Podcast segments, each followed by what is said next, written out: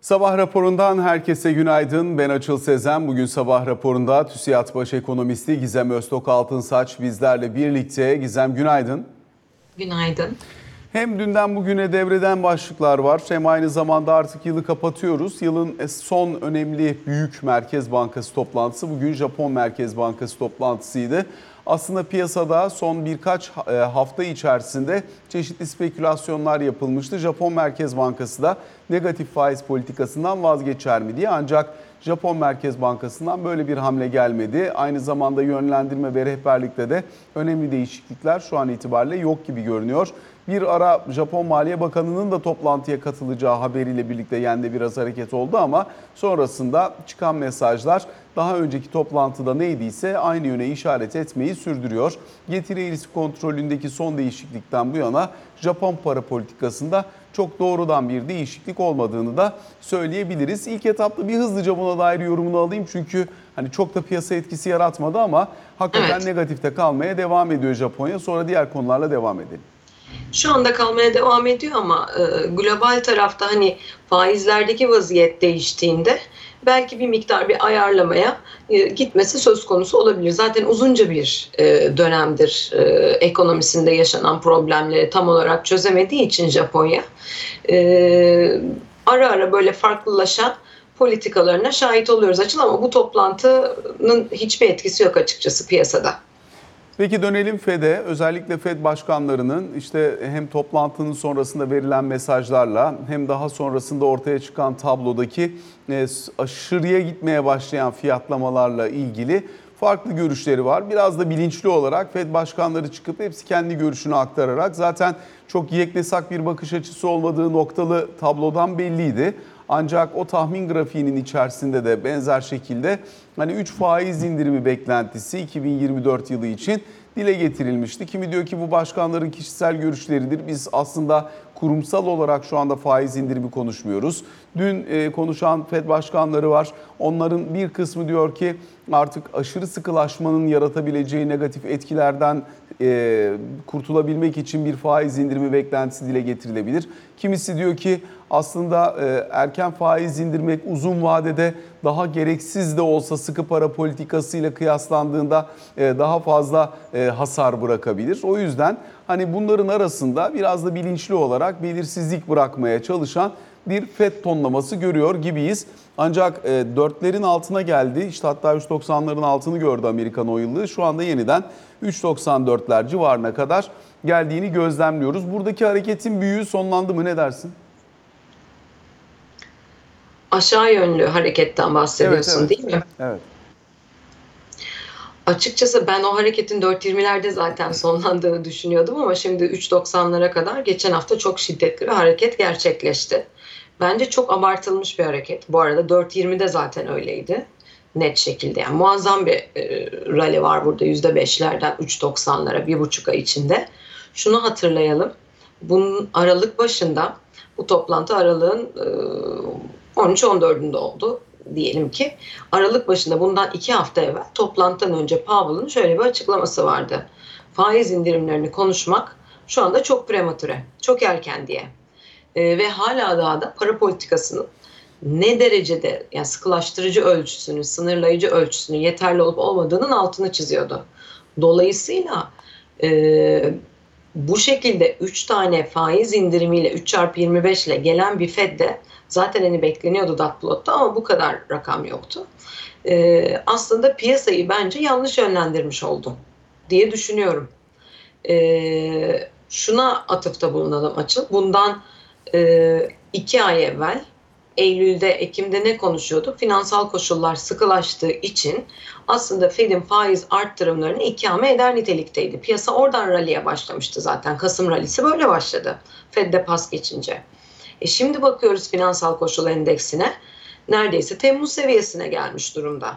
O zaman oraya atıflarda bulunuluyorken şu anda bu kadar gevşemeye niye atıfta bulunulmuyor? Yani bir de merkez bankacılığı ve para politikası açısından çok sınırlı zamanlar bunlar. 3 ayda çok ciddi volatil bir hareket var. Bu ne kadar arzu edilir?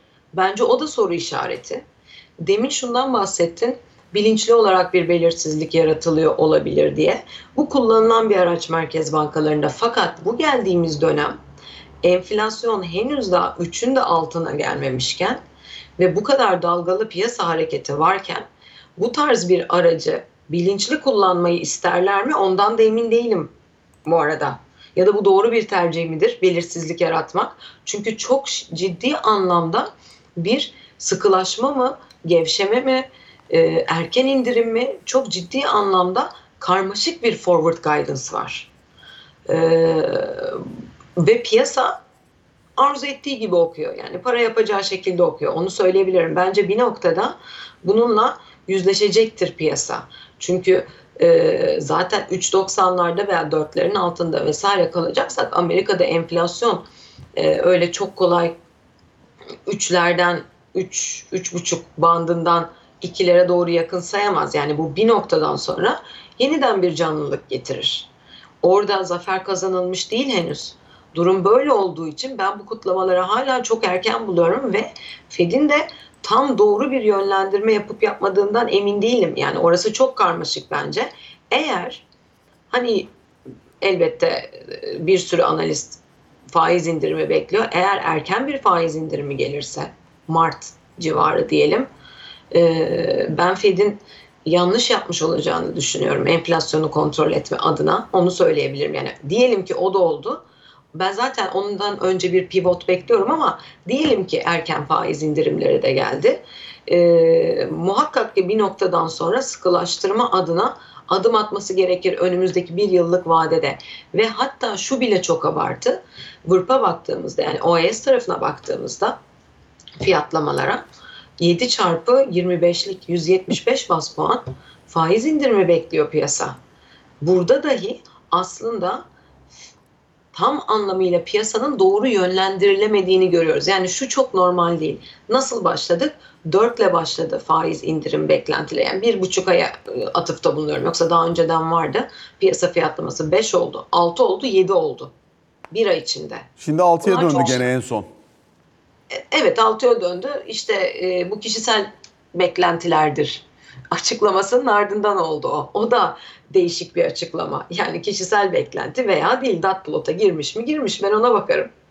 Yanlış mı düşünüyorum sence? Yok, yani şunu sadece söyleyebilirim. Belki tabii ki Fed başkanlarının buralardaki açıklamaları, tahminleri, onların ifadeleri ve yönlendirmesi belirleyici. Konuşmadık demeye çalışıyor fakat, masada. Tabii tabii fakat ben benim dikkat çekmek istediğim başka bir şey var. Yani burada Fed'in yönlendirmesi elbette çok önemli ama bir taraftan da aslında verinin yönlendirmesi de çok belirleyici. Yani şu an itibariyle aslında 2023 yılını çekirdekhane halka harcamalarında yani Fed'in takip ettiği göstergede kabaca 3.2'ler civarında kapatacak gibi görünüyoruz. Bir sonraki sene için beklenti 2.4'lere gelmiş durumda. Petrol fiyatları mesela çok belirleyiciydi enflasyon üzerinde. Bunun baskısının önemli ölçüde hafiflediğini görüyoruz son fiyatlamaların ardından. Dolayısıyla aslında piyasa Fed'in atacağı adımlar ya da resesyon şiddeti üzerinden değil ama enflasyonun genel anlamıyla kendi boynunu aşağıya çevirmiş olmasından, enflasyonu yüksek tutan arızi koşulların nispi olarak ortadan kalkmaya başlamasından dolayı da bu beklentiyi birazcık abartılı olarak yaşıyor gibi görünüyor. Bilmiyorum o çerçevede ne dersin? Elbette ki zaten piyasa o beklentiyi fiyatlıyor bir taraftan. Yani burada enflasyon yükselecek ama biz gene de faiz indirimi bekleyeceğiz diyen bir piyasa yok elbette ki. E, fakat benim burada e, çok katılmadığım nokta enflasyonun 3 3,5'lar civarından piyasanın düşündüğü kadar hızlı ikilere gelmeyeceği eğer oraya gelirse de bu kadar erken bir faiz indirimiyle yeniden yükselme riskinin olduğu. Çünkü Amerikan ekonomisi evet soğuyor ama resesyon beklentileri çok uzunca süre konuşuldu. Öyle bir vaziyet yok şu anda Amerikan ekonomisinde. Ee, bir yavaşlama var. Artı enerji fiyatlarının çok büyük katkısı var enflasyona. Ee, bütün bunları değerlendirdiğinde orada e, enflasyonu arzu edilen seviyeye getirip orada tutacak kadar yüklü bir soğuma henüz gerçekleşmiş değil. Şunu da kabul ediyoruz. Para politikasının etkisi tabii ki gecikmeli gelecek. Ama şu anki vaziyette eğer bu kadar finansal koşullar gevşek kalırsa o etki de bertaraf edilmiş olur belli bir noktada. Onu anlatmaya çalışıyorum. Dolayısıyla gün sonunda e, erken gevşeme sinyali vermiş, erken gevşemeye başlamış veya piyasanın yanlış okuduğu her neyse sonuç itibariyle bir Fed görme ihtimalimiz bence hala çok yüksek. O risk. Peki buradan birazcık yine e, piyasa fiyatlamalarına doğru döneyim. E, işte risk algısının nispeten yerine geldiğini gözlemliyoruz. Nedir? E, hisse senedi piyasalarında ciddi bir hareket. Daha önce satış yemiş olan riskli varlıklarda, işte riskli bonolarda, aynı zamanda hisse senetlerinin küçüklerinde, teknoloji hisselerinin önemli bir bölümünde farklılaşma. Bu arada hani hisse senetleri derken de elbette Amerikan hisse senetlerinin genel performansını da ayırmak lazım. S&P 500 endeksi içerisindeki performansa genel olarak baktığımızda yılbaşından bu yana %23,5'luk bir getiri görüyoruz ama bu Magnificent Seven dediğimiz 7 büyük teknoloji odaklı şirket diyelim. Tesla ve Nvidia'yı da diğer büyüklerin arasına koyarak bunların performansı %75'lere falan ulaştı. Dolayısıyla aslında genel olarak endeksleri yukarı iten faktörlerden bir tanesi de buradaki büyük küçük ayrışması ama piyasanın risk iştahı yükselmiş gibi görünüyor. Bu risk iştahının devamlılığı açısından ve buradaki fiyatlamaların bizi taşıdığı boyut açısından ne söylersin? İşte aynı yere geliyoruz. Zaten PE'ler de yukarıya. Pardon. Fiyat kazanç oranlarını diyorsun. Hayır hayır. Earnings growth'tan bahsediyorum. Karlılık Kar oranları da büyümeleri. mesela yukarıya doğru e, revize ediliyor. Normalde bu son hareketin ardından onu da görüyoruz ABD tarafında bakıldığında. Ee, şu nettir. Elbette ki aslında piyasa beklentisine yani piyasanın şu anki finansal koşullarda yarattığı gevşeme beklentisine e, endekslerin birebir yanıt verdiğini net şekilde görüyoruz. Şimdi e, orada Goldman'ın finansal koşul endeksinin üzerine MSCI Advanced'ı çizdirsen birebir aynı imajın var ve yukarıya doğru gidiyor. Finansal koşullar aşağı gidiyor. MSCI yukarıya doğru gidiyor. Doğal olarak yani bunun bir sonucu. E, zaten burada hiçbir zaman bir farklılaşma olmuyor ama eğer finansal koşullar yeniden sıkılaşacaksa endeksler üzerinde yeniden bir baskı oluşur. Fakat piyasa bu, şu anda bu sayfada değil.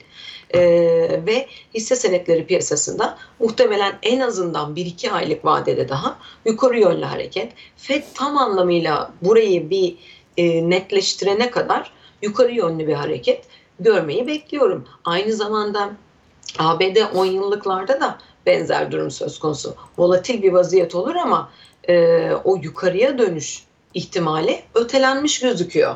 Ee, Bunların hepsi bir arada hareket ediyor. Eğer finansal koşullar 2-3 ay daha böyle bu kadar gevşek kalacaksa e, zaten hisseler bunu önden satın alıyor. Hele ki Fed gerçekten önümüzdeki yıl böyle 3-4 tane faiz indirimi yapacaksa o zaman e, endeksin zaten bunu bu şekilde fiyatlaması da normal. Gene aynı noktaya geliyoruz. Fiyatlamalar dönem dönem böyle olabilir ve her daim makro gerçekleşmelerle inline yani uyumlu seyretmeyebilir. Bu çok normal ama gelinen noktada ben ABD enflasyonunun e, bir noktada bu fiyatlamalardan farklılaşan, farklılaşan şekilde yanıt vereceğini hala da e, bekliyorum.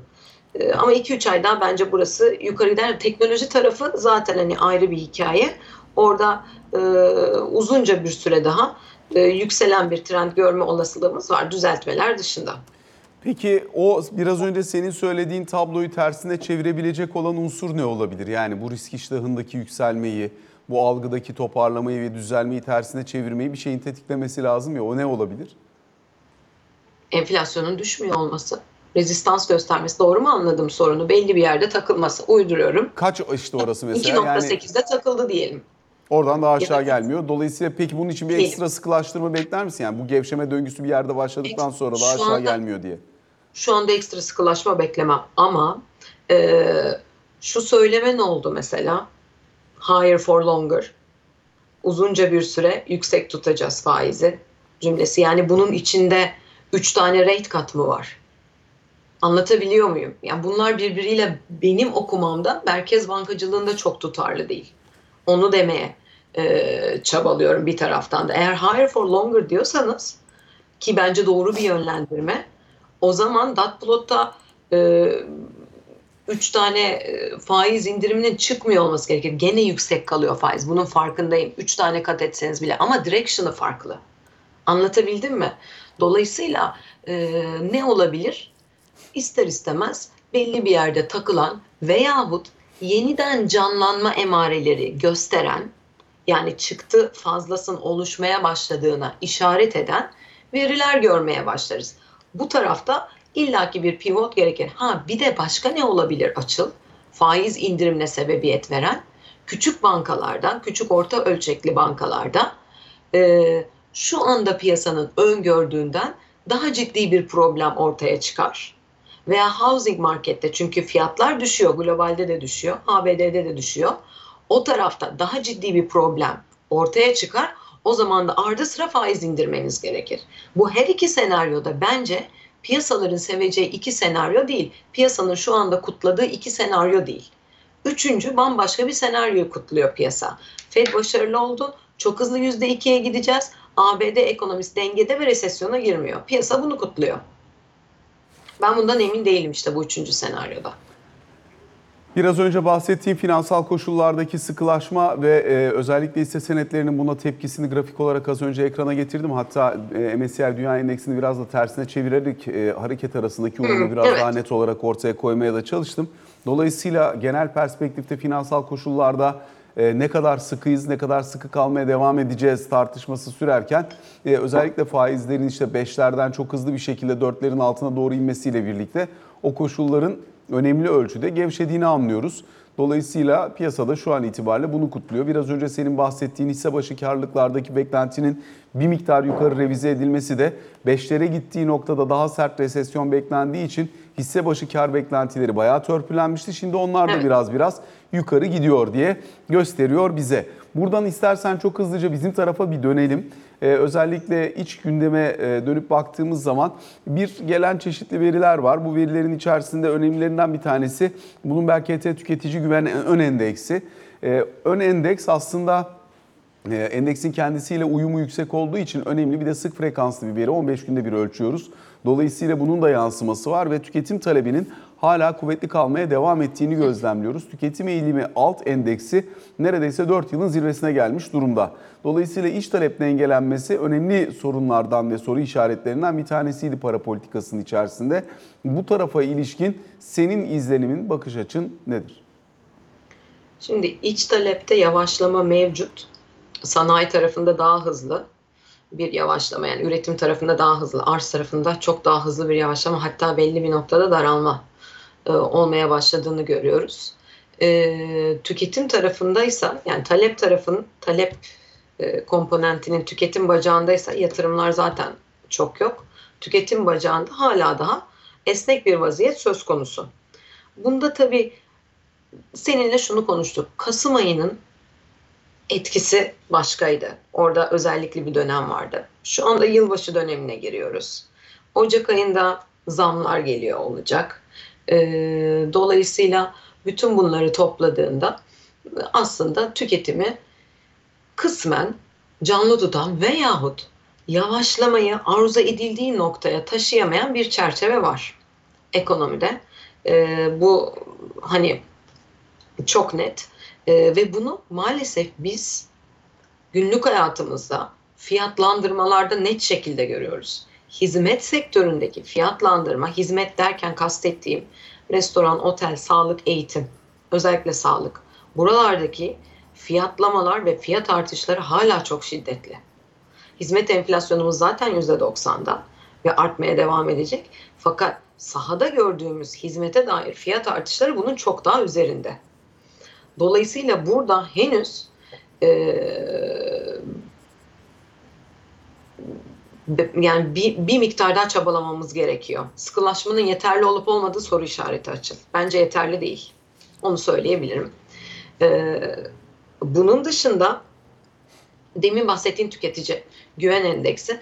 Türkiye'de bu endeksler e, kurun seviyesinden çok etkileniyorlar. Kurun volatilitesinden çok etkileniyorlar. Şimdi kur bir süredir aslında stabilize olmaya çabalıyor. Bunun bir etkisi olduğunu görüyoruz e, bu endekslerde. Bir de tüketim eğilimi dedin. E, tabii orada ben datanın mevsimsellikten arındırılmışına bakmadım. Orada Kasım etkisini nasıl görüyorsun? Var mı e, o tarz bir şey? Ben kontrol etmedim e, mevsimsellikten arındırılmış kısmını. O yüzden yanlış Tamam. yönlendirme yapmayayım. Tamam, tamam, okey. Hani o olsa daha da e, kolay yorum yaparız ama tüketim eğiliminde hem öne çekilmiş talep hem de Kasım etkisini de gördüğümüz için diyelim çünkü manşet unadjusted bakıyoruz. Şu anda mevsimsellikten arındırılmamış data üzerine konuşuyoruz. Dolayısıyla bu ikisine baktığımızda da yukarı yönlü hareket görmemiz normal. E, fakat buradaki problem şu. Süre bir buçuk yıldır öne çekilmiş talepten bahsediyoruz. Yani talep öne çekiliyorsa bir dönem sonra talepte yavaşlama olur. Bizde öyle olmuyor Türkiye'de şu anda. Sürekli olarak canlı bir talep var. O yüzden ben buna da öne çekilmiş bir talep değil. Tabii ki de sen dedin ya e, aslında e, bir miktar böyle Merkez Bankası beklenti anketinde beklentilerde aşağı yönlü hareket mevcut. Bizler analist olarak öyle besliyoruz o anketi ama aslında piyasaya baktığında eğer öne çekilmiş talep devam ediyorsa enflasyon beklentileri çok rayına girmemiş demektir. Herkes hala daha fiyat artışının çok yüklü olacağını düşünüp erkenden almaya devam ediyor demektir. Şu anda görünen tablo o. Evet, perakende de örneğin e, aşağı yönlü bir e, vaziyet var. Yani %13'lük bir artış var perakende endeksinde. Ama endeksi çizdirdiğinde endeks yeniden yukarıya dönmüş durumda. Dolayısıyla sadece artış oranları cinsinden değil, örneğin sanayi artış oranı ve perakende artış oranı olarak değil, bunlara endeks bazında da bakıyor olmamız gerekiyor. Zaten uzunca bir süredir böyle bakıyoruz. Orada da yine yukarı yönlü bir hareket varmış gibi gözüküyor son veride. Toplayayım, e, hala daha tüketim talebinin arzu edilen şekilde yavaşladığını düşünmüyorum. Enflasyonu kontrol edebileceğimiz düzeyde değil bence. Peki buradan şunu da sorayım sana. Ee, özellikle tabii bizim açımızdan önemli konulardan bir tanesi şimdi e, buradaki iç talebi etkileyecek faktör de olduğu için ücretler genel düzeyinin durumu. Senin asgari ücret üzerine daha önce konuştuk. Dün ikinci toplantı gerçekleştirildi. Dolayısıyla burada işçi kesiminin beklentisinin yüksek olduğunu anlıyoruz. Ee, ancak e, şirketler de daha önceki dönemde enflasyon farkını e, rahatlıkla kapatabilirken önümüzdeki dönem oluşabilecek olan belirsizliği dikkate alarak bu kez daha çekinceli davranıyor. Yani daha önce bu kadar yoğun tartışma yaşanmadığını biliyoruz. Şu anda burası biraz sıkışmaya başlamış gibi görünüyor. Dolayısıyla e, bir tek ücret artışı olacak.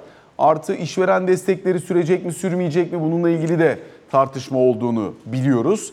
Ee, sonuçta bu ücretler genel dengesi ve asgari ücret çerçevesindeki tabloyu nasıl değerlendiriyorsunuz?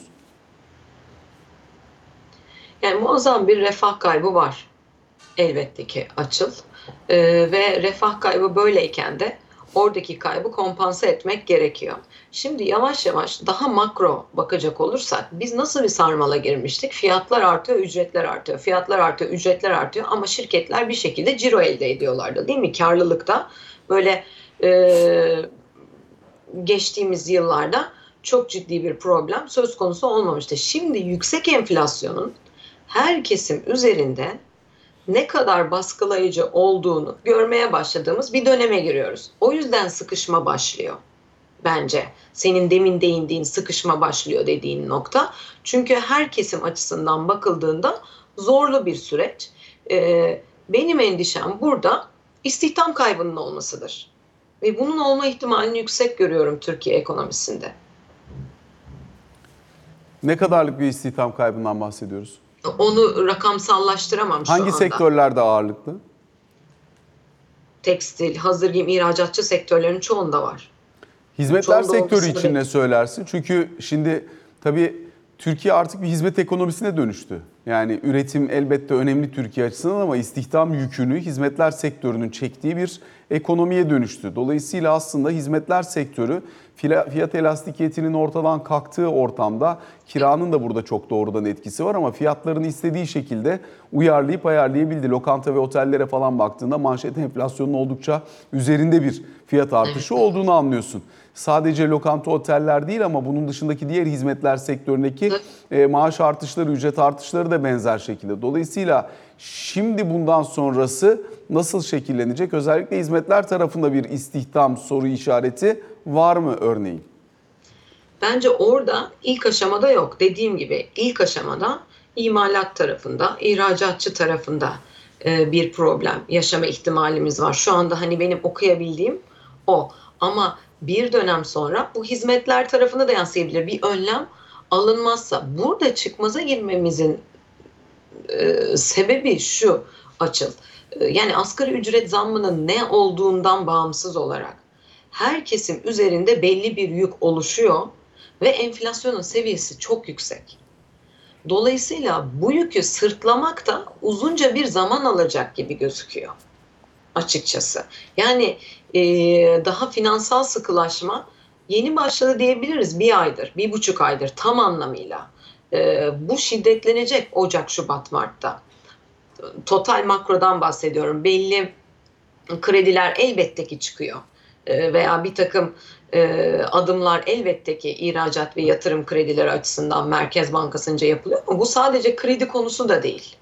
Yani Avrupa pazarlarınızda yaşanan sorun, içerideki şiddetli refah kaybı, iç talebin hala güçlü olması, asgari ücret veya diğer ücret zamları vesaire bunların hepsini topladığında aslında daha bu zorlu sürecin yeni başladığını e, görüyorum ve evet reel kesim çok elastik.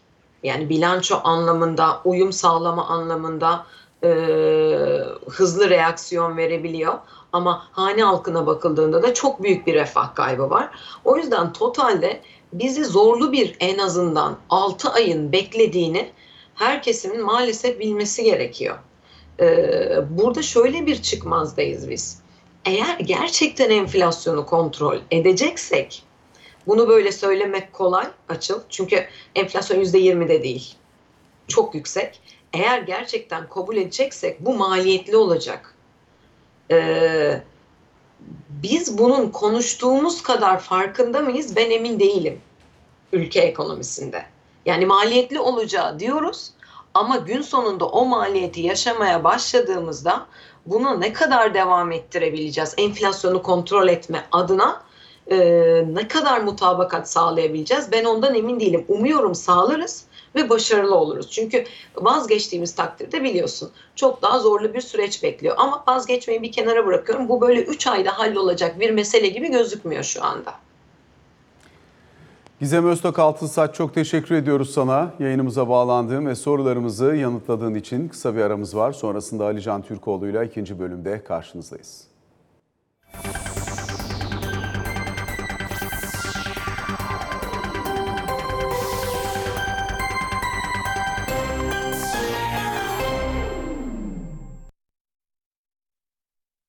Sabah raporunun ikinci bölümüyle karşınızdayız. Ali Can Türkoğlu bizlerle birlikte. Günaydın Ali Günaydın. Can. Şimdi özellikle asgari ücretle ilgili olarak ikinci toplantı gerçekleşti. Bundan sonra bu hafta içerisinde bir toplantı daha olabileceği ifade ediliyor. Muhtemelen Perşembe Cuma olacak gibi. Çünkü bunda da e, Türk İş heyeti ayrıldıktan sonra yapılan bir takım açıklamalar var. Herhangi bir rakamın telaffuz edilmediği ile ilgili olarak sadece bu bu seferki görüşmelerde ilk başla, başlarken anlatmıştım.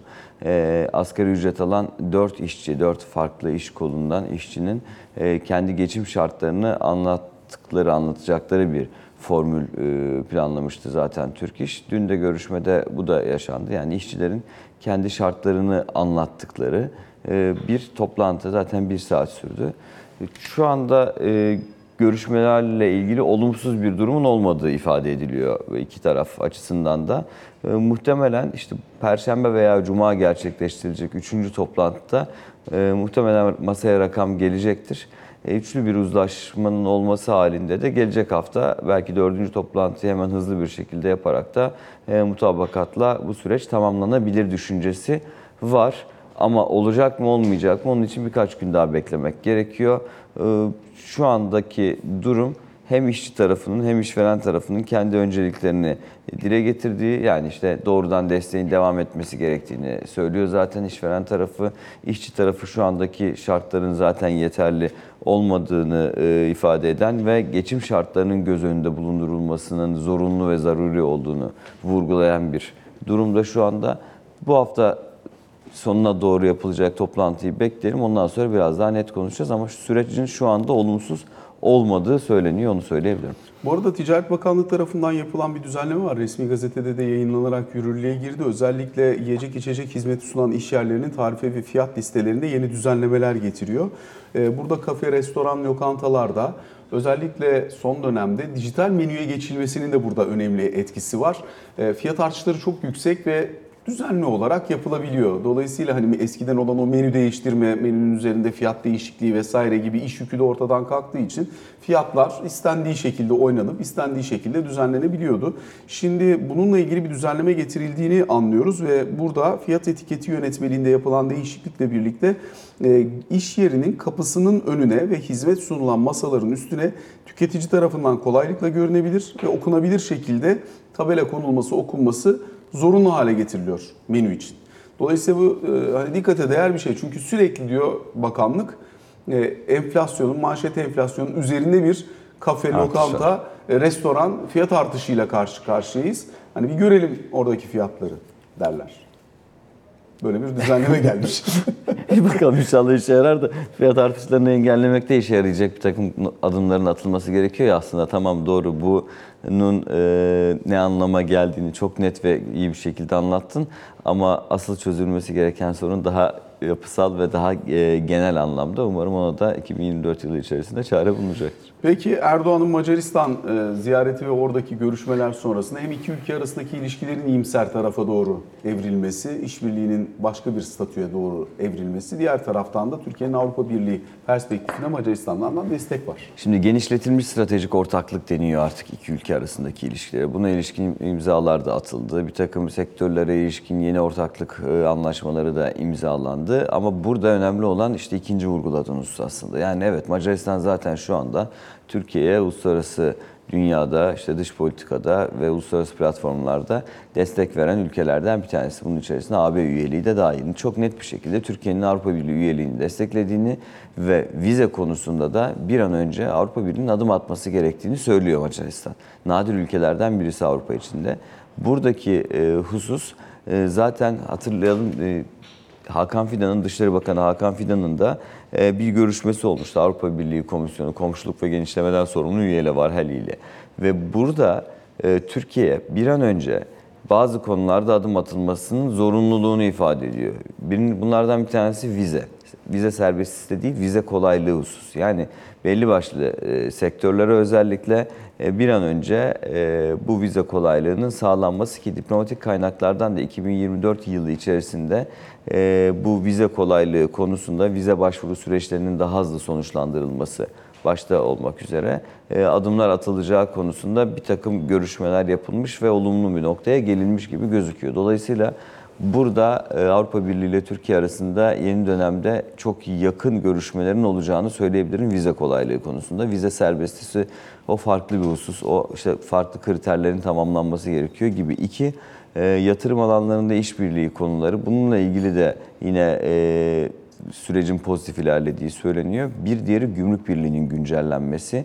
Buradaki hususun da Türkiye bir an önce gümrük birliğinin güncellenmesi hususunda Avrupa Birliği tarafının e, somut adımlar atmasını ve buna ilişkin açıklama yapmasını bekliyor. Bununla ilgili beklenti de yüksek şu an itibariyle Ankara'da ama olup olmayacağı hususunda net bir şey söyleyemiyorlar.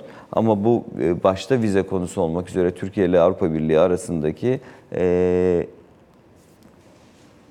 yakın ilişkinin daha da yakınlaşacağı söyleniyor 2024 yılı başı itibariyle. Türkiye'nin Avrupa Birliği raporunun görüşülmesinin ertelenmesiyle ilgili bir takım şikayetleri vardı. Bununla ilgili olarak da yine muhtemelen gelecek ay içerisinde bir görüşme yapılacak. Alican teşekkür ediyoruz. teşekkür Sabah raporuna ediyorum. böylelikle son noktayı koymuş oluyoruz. Hoşçakalın.